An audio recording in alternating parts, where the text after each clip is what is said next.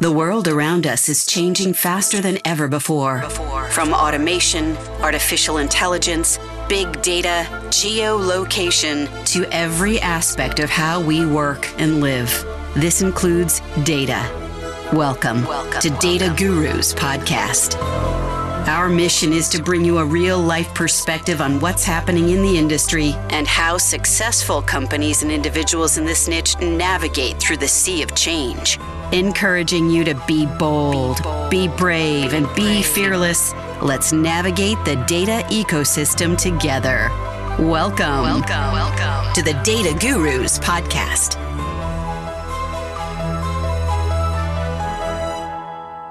I'm delighted to have Mike Berlin join me today, who is the C E O and founder of Decode M. Welcome, Mike. Thank you for having me. Thank you. You have had such a great experience in this space, and I know that you know you've been a longtime pollster working on presidential candidates and Fortune five hundred brands alike. Why you started Decode M? Because you felt, felt like there was something missing, or there was another analytical tool that could be developed in this space. Tell us about that. Well, I started my career as a pollster, where we asked questions and we received answers, and we were always limited to the data set. So the most important question when you're a pollster is the question that you didn't ask, because you get all this data and you analyze it and you realize, oh, I wish I asked this, I wish I asked that. And it was always a frustrating thing for me. Over time, more and more data became available through uh, social media, through big data, through behavioral data. And so I really wanted to go beyond polling and start to analyze all the data that was out there. We just had to analyze it using these new tools. Got it. So new constructs, new approaches. Yeah, absolutely. And more data, more available, easier to handle. So in the old days, we had a phone room asking questions. Now I have a computer and I have the cloud computing. I can literally process as much data as the top research lab in a matter of hours. We never had that. Yeah, that's so true. And I can totally empathize with what you said. As soon as you get a questionnaire done, you get it in a field, you see the results, and you say, darn it, why didn't I ask that question? And it was, seems so obvious once you get the data back. Yeah, absolutely. And now we can. So now we can continuously go back, because we're looking at uh, social media data, or we're looking at behavioral data, and we can actually start to ask, rewrite our queries and keep building. So in surveys, the project was done when we presented the report. Now with our analytics, the project is never done because we can keep mining the data. That's powerful. So tell us, I think you've marketed this tool as M-Factor, is that correct? And I believe you wrote a book about it. Yes, I wrote a book called Maximum Momentum. Okay. And the idea was momentum is this amorphous word that is used in so many contexts. It's used by political pundits. It's used in sports. It's used in business. I want to get momentum. We've lost momentum. How do we get it going? I wanted to quantify momentum. And momentum, as I'm going to take you back to high school physics, it was a very easy concept in high school. It was done by Sir Isaac Newton, and it was mass times velocity. Right. And so I had to create the metrics for mass and the metrics for velocity, and I put it together to create something called M-Factor. Very cool. So tell us a little bit about the numerator and denominator in that process, in that analytics. So I'm going to make it really simple. Mass is the volume of conversation, and velocity is the engagement and the sentiment. And where I thought the market was getting it wrong is that all the metrics for social media were all volume metrics. They all were like measuring how many likes, how many retweets, how many eyeballs, all these different phrases that didn't mean anything. And yet all of our clients were saying to us, get me something that goes viral, get me something that goes so fast, and everybody looks at it. And I was like, well, that's not a mass metric. That's a velocity metric. Right. That's how fast things are going. And there were no metrics, and I, I'll challenge you, there's no metrics to measure velocity. So here's where we had to write our own algorithms to really look at how do you measure velocity? And that was the key to our success. So we used uh, state-of-the-art na- natural language processing. We looked at sentiment analysis. to create our own velocity algorithms. And then we actually came up with the drivers of momentum, which were disruption, innovation, polarization, stickiness, and social impact. And all of those five drivers had to be in the velocity to actually create momentum. Very interesting. And do those algorithms vary by industry or depending on what topic you're talking about?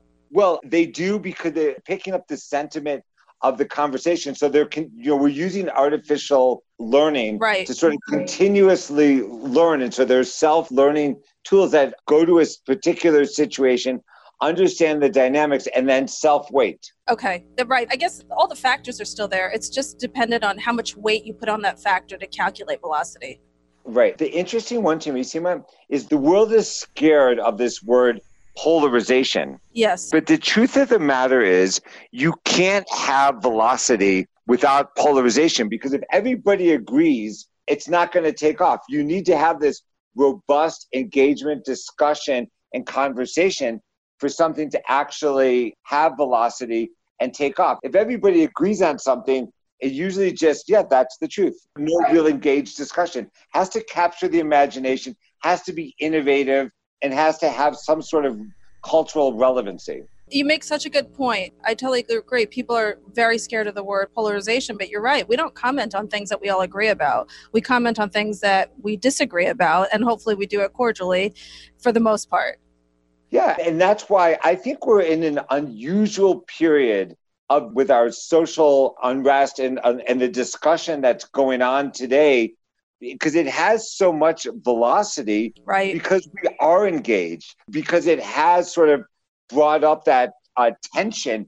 And it's absolutely wonderful. The momentum of change that we're seeing in today's world is off the scale of our M-Factor. Yeah, I could see that. So tell me how your clients receive this, and gives a sense of who you typically work with. And, you know, I always find that it's sometimes hard to sell something in that's innovative or not invented here, you know, disruptive in some ways. Give us a little bit of sense of what your clients are saying. Well, M-Factor, it gets received two different ways. If you're in the M-Factor that's showing uh, constant momentum and transformation and moving up, you say, oh my God, this is the best tool ever. Let me get one of those. Yes. If you're the M-Factor, like I had a client last week where the momentum was absolutely flat and they had a competitor that was moving straight up. Yeah. They're just like, oh shit. And, and they, but they never question the metric, because you know what people know? You know, C M Os, C E Os have momentum in their gut.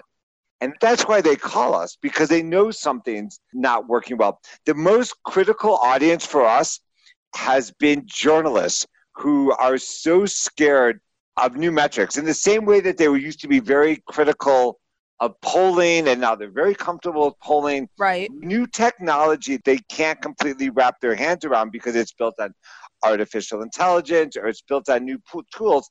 Takes a while for them to be accustomed to, and then they get it. Got it. But why would journalists fear that? Tell me a little bit more about that in terms of the M factor. Because algorithms, as you know, are a little bit of a black box to them. Okay. Like we could explain all the formulas ten times over, and we could show how it works. But the truth of the matter is, is you've got to be really technical. You've got to understand math. You have to understand the inputs and the weightings and the back and forth to be comfortable. And in, at some point, when the number, when all this complicated data of millions and millions of data sources comes in and everything gets coded for this sentiment, not just negative, positive, and neutral, but really nuanced along those five drivers, it's amazing that millions of numbers can be then calculated to a single M factor. Interesting. And yet it's, if you look back at our work, it's completely predictive and accurate, and also changes to meet different circumstances. I'll give you an example. We saw